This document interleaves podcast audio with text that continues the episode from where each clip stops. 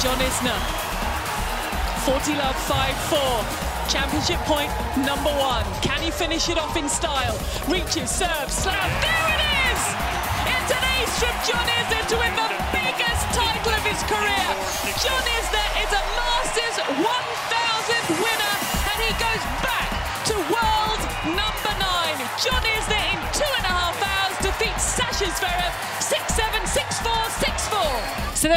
John Isner champion in Miami, his first Masters 1000 title in his fourth final and the new world number nine. What a way for the curtain to fall on the final Miami Open to be held at the Crandon Park Tennis Center in Key Biscayne. And you're listening to the ATP Tennis Radio podcast. It's lovely to have your company. Myself, Gigi Salmon, alongside Miles Maclagan. And it did feel, Miles, as we were building up to that final, there was something written in the stars about this final, the last one to be played here, and an American in the final. Well, they'd had so much success at this event already this year, and uh, John Isner, the way he had played leading into it, you knew that it, it could be in his hands. The serve was was firing as you'd expect, but from the ground as well, so dominant, so effective. The form coming in, and uh, it, yeah, it was it was an amazing match. We've said a couple of times over the course of the week that maybe this is some of the best tennis that John Isner has ever played. Something else, maybe it's the most emotion we've ever ever seen from John Isner on a tennis court? Oh, without doubt, it's the most emotion I've ever seen from him leading up to in that game, serving for, for the match.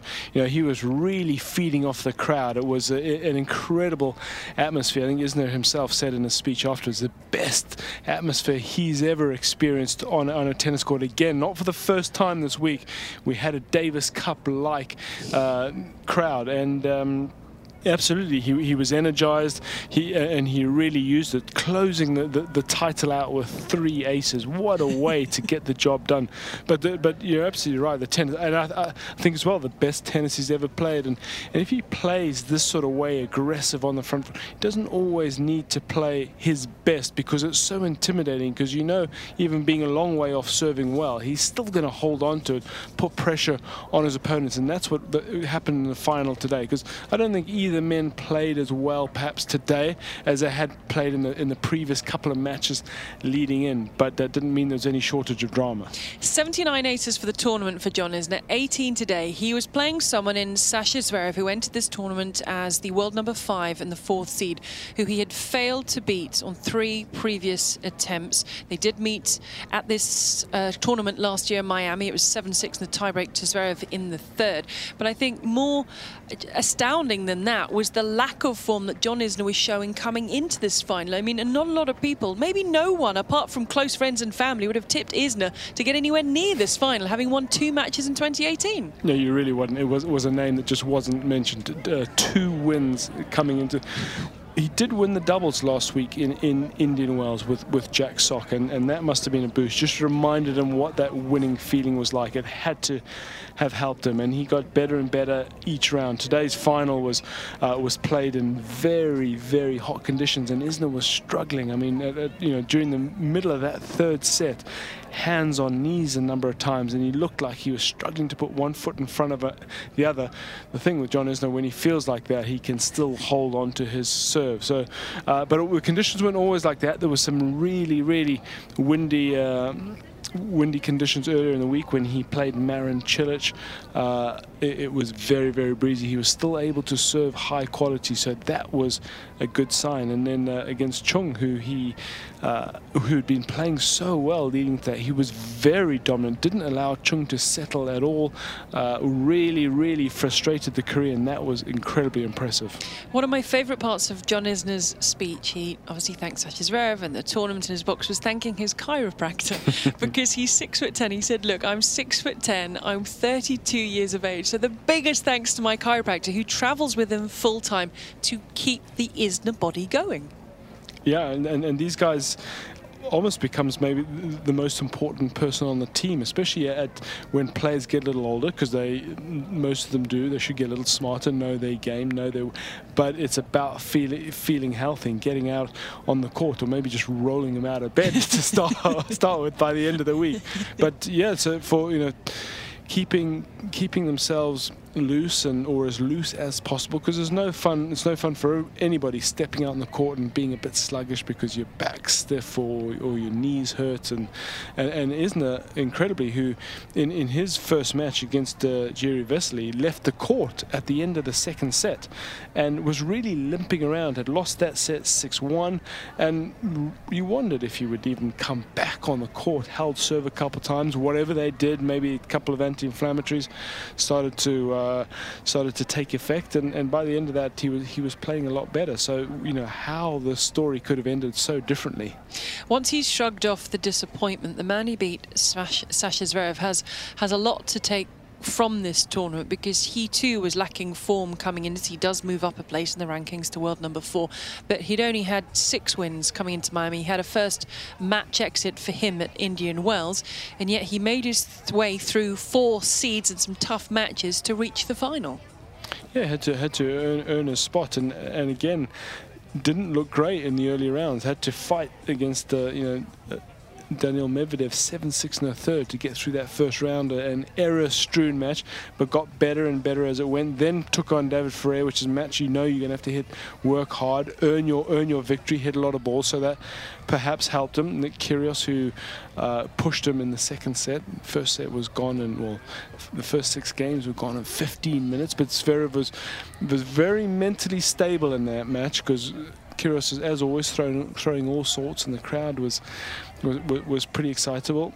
Borna Coric after that, who was uh, who's shown some excellent form in the Sunshine. So he's been solid throughout. The confidence has built. The game has got better and, and better. He just couldn't quite get over the line. And nice in Zverev's speech, and this is something we touched on before the final. They'd been practicing together since Zverev was 14 and he was at the Saddlebrook Academy and obviously his older brother Misha was on tour and he's practicing with John Isner. He said, a lot of people might not know this and you might not believe this, but a lot of what I do now, John, is thanks to you at the time spent on the practice courts. No, that, that's quite a compliment to, to John Isner. Be interesting to find out what, what that is. And uh, yeah, so from a, from a 14 year old, Isner would have been you know, would have been, uh, it's only six years ago, would have been 26, so a well-established pro. And, um, you know, what an opportunity. But clearly the talent was was spotted young and Zverev that he was given those opportunities. But, uh, you know, I'm sure hopefully one day it'll, those tables will be turned and some 20-year-old will be looking up at a, at a creaky Sasha Zverev saying thanks for all the help. so John is, is the winner in Miami. So he takes a trophy. He also takes a trophy for the most aces with 79 and for the fastest forehand of 117 mile per hour that he shot down, shot across the court inside out against Juan Martín del Potro in the semi-finals. This brings me on to, maybe that was it, your highlight or highlights from Miami. Well, the young guns played some good tennis. So we mentioned already Chung, who really, for a while, you know, backed up all the success he's had. Uh, play was was perhaps a little disappointing in that match against Isner, but was just was really bullied around by the big play. Uh, good to see Borna Coric continuing the form. Uh, the, uh, the semi-final he had in Indian Wells last week, continuing that sort of form, and had a tough match with Shapovalov, who I think is just at, at, at, a young 18 years old, just maybe mentally got a little bit tired. But I think the, the standout match for me was that Kokkinakis Federer match. You know, Incredible. It, it, was really, really good tennis. Kokkinakis, who's missed a lot of tennis because of injury, uh, it was impressive how he played. He, he said uh, he said afterwards, I, I, feel like when I'm on my game, there's not many people that can stay with me. Um, unfortunately for him, Fernando Verdasco was able to stay with him and a little bit more just one round later. But he certainly played some great tennis. I think it's only right as we've done our highlights from the tournament, with this being the final tournament to be held at the Crandon Park Tennis Centre. It moves to the Hard Rock Stadium from next year. Uh, maybe a personal highlight for you from this tournament being held where it has been. I, I, played the qualies of a, as a as a player. That um, certainly wouldn't have really been for the for the highlight reel. And um, yeah, I suppose as a coach, you know, I had players win the, the, doubles and the, and the singles, which was which was pretty nice. Um, Wayne Black and and, and Kevin Ullyett, uh, and you know, running back running back into the city after about a 50 minute run Um, so spent had some good memories there with Andy Murray. I remember, he, you know, after he won it, Djok- beat Djokovic, a very very tough match. Both guys, you know, even sitting there, you're wondering like, how do they keep putting their bodies through this? And then uh, going just across the road because it's a beautiful site. You cross the road, there's a beach the other side, and, and having there was a photo shoot for, for, that, and we were just having a little swim, oh. and that was a very nice moment. Oh, they sound like really lovely moments. So you've and got my memories. favourite restaurant. Oh yes. You know, they talked about lovely. there was a little chat, James. I think the favourite, my favourite restaurant in the world is in on South Beach, Prime 112. Is it? What What did you have there? Do you kind of? Did you have? I was going to say, do you yeah. kind of person you find a favourite and you have the same thing every time? No, I, I mix it around, but it's um, great. It's steaks, meats, big salads on the beach. It's yeah. I think I think the dress is 112 um, Ocean Drive. Oh, I should be getting a discount next but time. you should. You get a little card, but you'll have to travel a little bit further because it's not going to be there next time. But if it's your favourite restaurant, you will find it. Uh, Miles Maclagan, it's been an absolute pleasure. Lovely to spend It's been great. Thank you. this time to spend a little bit of Easter with Yeah. you. So that's it from us, but not, you'll be happy to know, from this week's ATP Tennis Radio podcast because coming up for you, we put together some of the best bits from the best interviews. So you're going to be hearing from the likes of Goran Ivanisevic, Brad Gilbert, and the most successful coach in Miami this time round. He had the doubles and singles winner, David Macpherson, all speaking, all in the company of Seb Lozier. This is ATP Tennis Radio. I'm with a very busy man, David Macpherson, coach of John Isner and also the Bryan brothers. First of all, David, though, uh, John, uh, different John out there. What's the difference between that John and the John that's been playing for the rest of the season and, and has been struggling? Oh well, I mean, gosh, I mean, things momentum swings, but but right now he's really rededicated himself uh, to the mental side of the game. I think that uh, that's probably been where everything's just gone a little astray. Maybe just uh, feeling a little, you know, putting too much pressure on himself. So we're just working hard on just trying to stay as relaxed as possible. And allow that f- the talent to flow, and of course, when he's relaxed, he, he moves better too. So, I think that that this week he's accomplished that good mental uh, zone that's enabled him to play to his potential. And uh, towards the end of last season, I mean, he was still in contention to go to London. Uh, that didn't happen in the end. Uh, we all we all know how that panned out. Um, he then got married, of course, in the off season. Uh, presumably, had a little bit of time off. How did the off season work out? Yeah, look, I mean, he, he had a you know a strong finish to last year. He made a great run to the semis of Paris and uh, was probably a point or two away of uh, contending for London. So. Um, and then yeah, but then an even better thing happened to him. He got married, and uh, you know he and Maddie uh, their honeymoon, and um, so yeah, look, it was a special time in his life. And um, and then yeah, look, I mean, he, his uh, off season was a tiny bit shorter, um, but still, I mean, look, it's just uh, he's in great shape now, and um, they're super happy, and uh, yeah, it's. I think he's in a good place, you know, where he's really happy with his life and um, he's um, enjoying his tennis. Yeah. And you've just come back into the fold from college tennis, where you also coach. Very good timing, and it, it obviously bodes well having you now in the camp for the rest of the season. The way he's played it. Yeah, no, I mean uh, George Washington, my, my college up in DC, have been you know, so good uh, working with me and um, letting me you know come down to Miami here and you know, I miss my team back there, and I, I'm looking forward to getting back to them. We have a big month ahead of us. We've got our, you know, A10 championships coming up, and I'm looking forward to getting back to them. Uh, but yeah, and once the college season is concluded, I'll, I'll get back to the pros and spend some more time with John and Mike and Bob. And j- just finally, David, I also wanted to ask you about Bob and Mike. Um, I got the sense talking to them in Paris that they weren't happy with the way things went last season. You know, in terms they, their expectations are just simply so high, and I'm sure yours are the same. Um, better start to the season, albeit losing finals won't sit well with them, presumably. Yeah, they set the bar so high. So, uh, but having said that, yes, they, for them, there's nothing more painful than losing finals because they've won so many.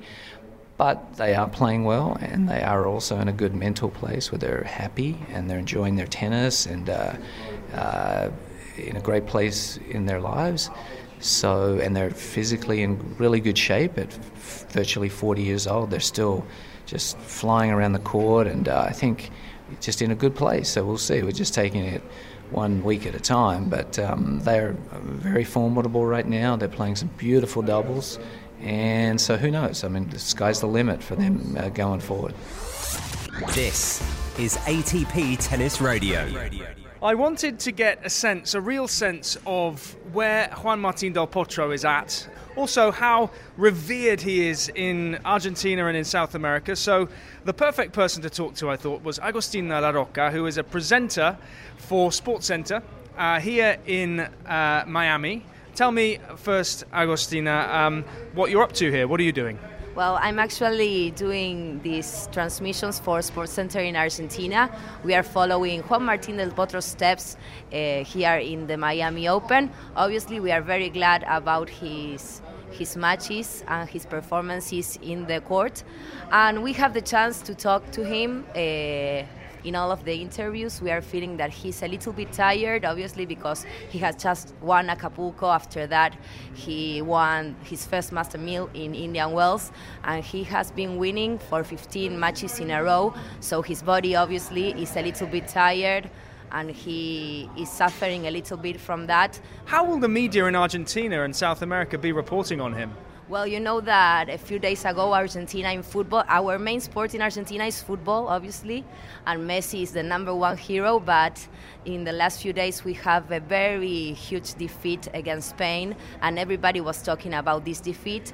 So Juan Martín del Potro became the hero of the last few days by reaching all these victories here in the States. Uh, when he's feeling like uh, tired or, or maybe uh, being um, overwhelmed about all the all what is what is going on on the court, he takes all the the love of the crowd and he gets over that. In Argentina, we have a lot of, of cheering, and it's super common that you go to a football stadium and you hear the people singing all time. Well, here they are trying to to take some of the football fans uh, those habits to tennis. So hang on a minute. You're you're telling me that he is being held in the same esteem at the moment as Lionel Messi. Is that right? I think that we have now three big heroes in Argentina. Maybe Leo is the biggest one, but he will be in a podium with no doubts with Manu Ginobili, Leo Messi, and Juan Martín del Potro. I think nowadays they are the, the big three heroes of Argentina and maybe of Latin America too. You're listening to ATP Tennis Radio. I'm with Pablo Carreño Busta, who's having such a great Miami Open so far. Pablo, first of all, after the end of last season, you must be happy with the way uh, things are going here. Yeah, I, uh, the last the last season at the, at the end of the last season, I I wasn't playing really good. I maybe I lost my confidence, not, but now I start to, to play again my tennis to play my le- my level and and I think in the big tournaments I'm I'm playing good. It's true that the last month in South America was not the the best results, but well, uh, last week in Indian Wells I lost seven six in the third set against Kevin Anderson in a really good match, and now I'm in quarterfinals again. You were in London the last time we spoke. I think it was in London. Um, which was testament to a wonderful season that you'd had. Um, did that affect your off season a little bit? The fact that you were, were in London. Well, it's it's tough not to to go to the off season after playing in London. You finish the season very late, and you have have I, I hadn't got. Uh, uh, holidays and I, I go to, to practice again early and well it's not easy but I think that uh, we work very hard and we work very good and I'm ready to to play this season well. I am sitting with a a very proud and happy coach, Samuel Lopez, coach of Pablo Carreño Busta. And uh, well, first of all, uh, Samuel, thank you very much for talking with us on ATP Tennis Radio. It's a pleasure for me, no problem. I spoke with Pablo at the end of last season, or towards the end of last season, and he'd obviously been struggling for form. He didn't have many wins after the US Open. What's different now? No, it's uh, in this moment. I think it's like Pablo is like Anderson, like all people that the first time go to, they had chance for to go to London, mm-hmm. and he's he played like Fabody for the first time in the in his career, and then it's difficult. It's you, you need to to understand this, and then now he has more experience. We work a lot about the service, about continue to to work in in aggressive tennis uh, and he understands that he he need to to play for uh, for to win. Um, okay, now coming the result. His confidence seems a lot better now as well.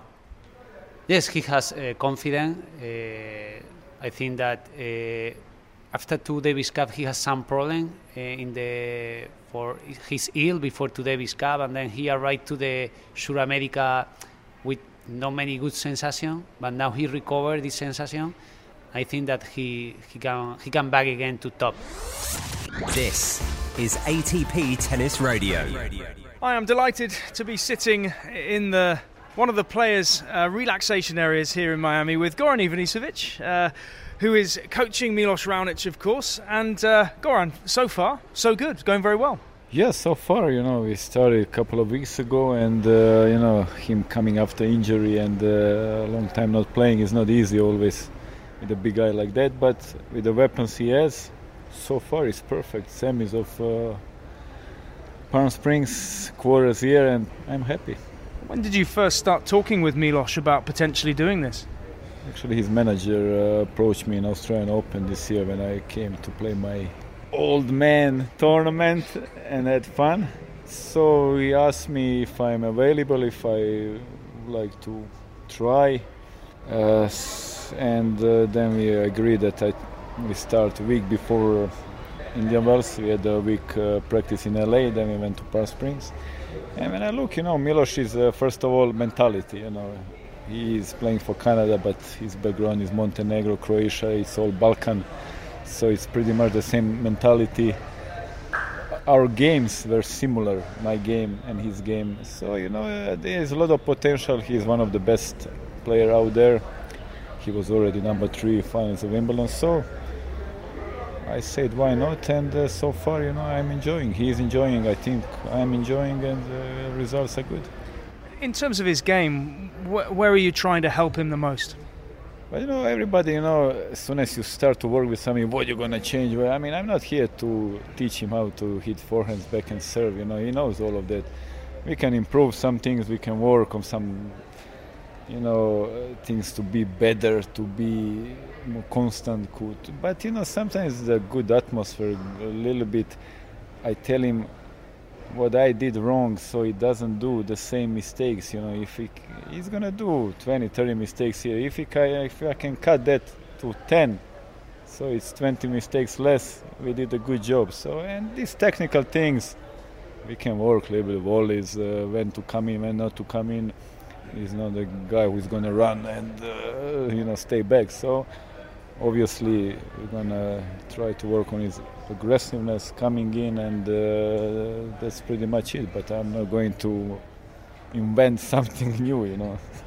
He, he's he's also worked with jonas. Um, now he's working with with you. He's working with jonas in delray beach and obviously you're you're enjoying such success. Uh, are you ready to come back out on tour and be a full-time coach? Is is, is that the idea from your side I never will be a full-time coach. I was never before full-time coach. Is gonna be another guy.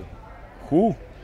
But this is also my, you know, trying period. So you know, uh, I'm talking, you know, in too much in advance. We have to sit. I'm joking. I have to sit after the after we finish here, and we have to see if he's happy. How how you know? Uh, we didn't talk about that because Jonas tried in Delray and the week before definitely has to be two coaches because uh, if I continue, let's assume that I will, and uh, I can't travel all year. I have my family, and, and you know I want to spend some sure. time at home. So you know it's. Uh, I cannot tell you anything spectacular now, any plans, anything, because I don't have any idea. I finished for Miami, and then after Miami, if you see me somewhere, that means that we continue, and then I can tell you more about the schedule and plan. You mentioned the family uh, family life. Obviously, doesn't mix too well with tennis and the tour. What are you doing the rest of the time if you're not on tour? No, I'm pretty busy, you know. First of all, my son is playing tennis and he l- loves it, you know, and. Uh, I take him to the tournament. He's already 11. Uh, it's gonna be soon. And uh, you know, he, my daughter is horseback riding, so I, when I have free time, I go with her to the tournaments. So it's it's it's a busy life. You always have something to do. You know, uh, I like this. I think I still can give something to tennis. I still uh, enjoying. As soon as you don't enjoy something, it's better not to do. You know. And uh, I, I, was uh, off for like seven, eight months after I finished with Thomas. So I really uh, enjoy to be back. It's two nice tournaments, you know. Sometimes, and now the Europe starts. So it's it's uh, everything what you do, you need to enjoy. Otherwise, it's uh, it's better to stay home yeah, seeing seeing you on tour just just finally, and it makes it makes me nostalgic, you know, and you, and you tend to think back. Here in Miami, you, you played a number of times here yourself. I think you your best year was '96. You beat Chang in the in the quarterfinals, Pete in the semifinals. Your memories of that? Yeah, it was a good tournament, but not a bad uh, good memory in the in the final. I had to default because of my neck against Andre, that you mentioned him. Uh, I thought I played very well. Uh, actually, here it's a very sometimes like today actually windy, so sometimes tennis is very terrible. But you need to win. You come here not to somebody tells you you play beautiful tennis. Who cares in the end? It's important in the end who wins or who loses. So there was questions today. There was so many matches that I have here, and it's nice to see my my colleagues. You know we all limping, we all uh, overweight, uh, we all uh, having problems with some part of the body, but it's it's great to see them all. just finally, I read somewhere that uh, you know if you do if you do get the gig with, with Milos, and, and you uh, let's assume you do, uh, you're gearing it all towards Wimbledon. You're talking about Wimbledon, thinking about Wimbledon. Presumably that's because it suits Milos so well, but also because time wise, is that a realistic aim to, for him to be really reaching his top? Let's say yes. After the injuries, uh, it takes time. It takes uh, matches honestly, this what happened in these two weeks is more than I expected to be honest. I mean, with his game, you never know. He can just come and blow you off the court. But you know, I think he needs to lose a couple of kilos. He needs to be in better shape and all these little things.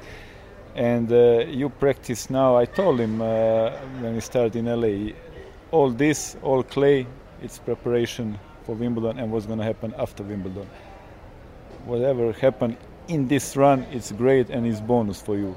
So far, it's happening well. But uh, Similarly, he played the final of Wimbledon uh, two years ago, so he knows what he's doing on grass. He has a great game for the grass, and if he's fit and if he's here, okay, uh, can be very, very dangerous. One of potential uh, favorites to win Wimbledon. Goran, it's always a pleasure. Thank you very much. You're welcome. You're listening to ATP Tennis Radio. I'm delighted to talk with Christian Schneider, coach of Borna Coric. Great two weeks in Indian Wells as well. Confidence must be very high at the moment. Yes, I agree. His confidence is rising, you know, but still there is a lot of work. We go match by match, you know, and every match is a new match. So, you know, we, we just want to be ready uh, for uh, each match and be better and better. Is he good to work with? Yes, I must say that Borna is a very, very good uh, player to work with, and he's uh, also a very good person. So I really enjoy working with Borna. And yes, uh, as you said, I started with Borna in October last year, so now it's going to be six months, yeah. A lot of people were were wondering um, whether Borna's game had plateaued, whether he'd reached his potential. But you've managed to get so much more out of him. How have you done that? Well, actually, it's not only me. You know, you you got to know that uh, here is Riccardo Piatti as well, main Borna's coach. He didn't travel so far, but I believe he's gonna travel with us uh, when the clay season starts. So yes, I think Borna has a generally very good team of people around himself right now, and uh, and together with all these people, I think he can uh, find his pot- potential and, and be better and better. Yeah, seems more relaxed. He is, yeah. We are working also on the on the mental uh, part of the game. So yes, I agree that he looks much more relaxed. Yeah. How can he improve more from here? What, where can you improve his game? Well, actually, I still see a lot of space for improvement. You know, if you want on the serve, on return, uh, forehand, backhand. Uh, honestly, I think uh, uh this is a long-term project, and I think that uh, he can really be better and better each day, each week, each month. This is ATP Tennis Radio. I am with Neville Godwin, coach of Hyeon Chung. Neville, what a start to the season. Talk to me about uh, Hyeon and how pleased you are with the way he's playing at the moment. Yeah, I mean, it's been fantastic start to the season. Obviously, something we probably couldn't have imagined when we began, working together, but uh, very exciting. And uh, I'm just very happy for him. He's a very level headed guy, very humble guy, and uh, he's just going about his daily business. You were, of course, with Kevin Anderson, who's enjoying a, a great season himself. Hyeon Chung, 10 years younger than Kevin. How much did that excite you as well, working with a younger player? Well, yeah, it's a completely different prospect, different challenge. Um, very exciting completely different skill set. So challenging myself as a coach a little bit. Um, very happy, obviously, for Kevin, who's doing really well. Uh, we had four fantastic years together, so that's you know we're obviously very happy for him that he's doing well. Um, yeah, and it's just nice to challenge yourself from a coaching perspective. Uh, someone really young and. Um, not, I, would, I don't want to say easier to mold, but uh, it's just a different challenge completely.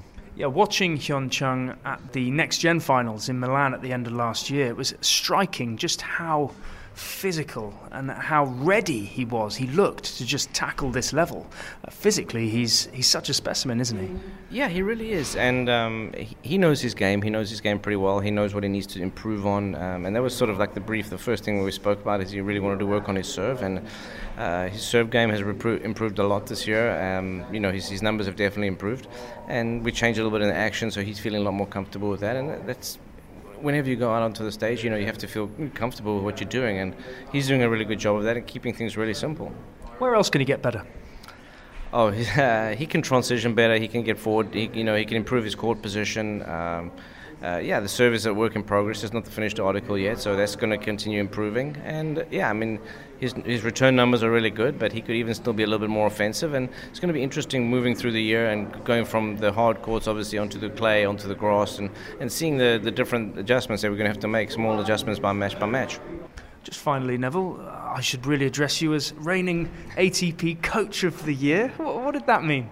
Uh, it was a very special award. Um, it's nice to be acknowledged by your fellow coaches, and uh, very privileged and very happy about that. Uh, you know that they, they, acknowledge the work that you do, and obviously this this much more famous or much more lauded celebrity coaches. You know, last year we had Rafa Nadal, uh, Carlos Moya, you have Goran, you have so many good coaches uh, floating around. So just nice to get that little pat on the back from my, my fellow coaches.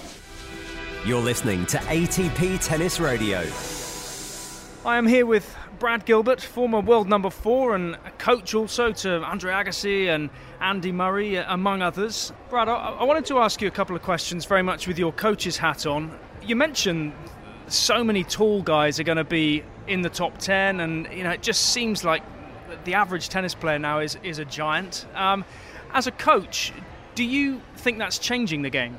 It's you know it's been going that way for a while. I mean, you know the last player to win a slam under six feet tall is Gaudio, I believe, in 2004 French Open. So, you know, obviously, you know, Schwartzman at five foot six ish, you know, what he's doing is amazing. But obviously, you can't coach height that's the big change is these big guys are moving so much better. Um, and obviously the the ability for some of these guys that size to be able to serve is just a massive advantage. Isner can hit spots on the court that uh, obviously a smaller guy it's impossible. He's serving straight down and he's hitting angles that you know guys under six feet it would be impossible to create and his upturn in form has coincided with his coach, David Macpherson, who's also the Bryan's coach, of course, coming back into the fold. I think he coaches at George Washington. Do you read anything into that? Well, he's obviously having an amazing tournament. Where you know he's got both, you know, the Bryans and the Isner in the final. Um, he was with his Isner in Australia, so he kind of like during the college season kind of takes some breaks and then he comes back. But obviously they've found a mix here this week, um, and it starts with his ability to get some, you know, breaks of serve and he hit a 117 mile an hour forehand yesterday, the biggest one I've ever seen him hit. And for Sasha, obviously he's here with his dad at the moment. Um, do you think he needs something else or someone else to help him go to the next level, particularly in the slams? Definitely. Uh, uh otherwise, I mean, I'm sure the whispers of Lendl, you know, he wouldn't have come. Um, and they had Ferrero, it didn't work out, but I, I still think that there, there's something there that they're looking for. I think Sasha's a great te- a kid. His dad's done a great job. They've got a great team around him. But I'm sure, just like everybody else, they're looking to figure out what can help him make a deep run in a second week of a slam. What do you make of the phenomenon of super coaches and, and what they're doing to help players? Well, first of all, I hate that word. You know, eh, you know, just uh, whoever invented this super coach, it's a stupid saying because they're former players and they're trying to help, you know, and they're coaching. So I think they deserve the respect that they're helping a player trying to, to become the best player they are. And and for media to call him a super coach, I think is just ridiculous. Sorry that that gets under my skin. No, no, not at all. What, what do you think they can do specifically to help players, though?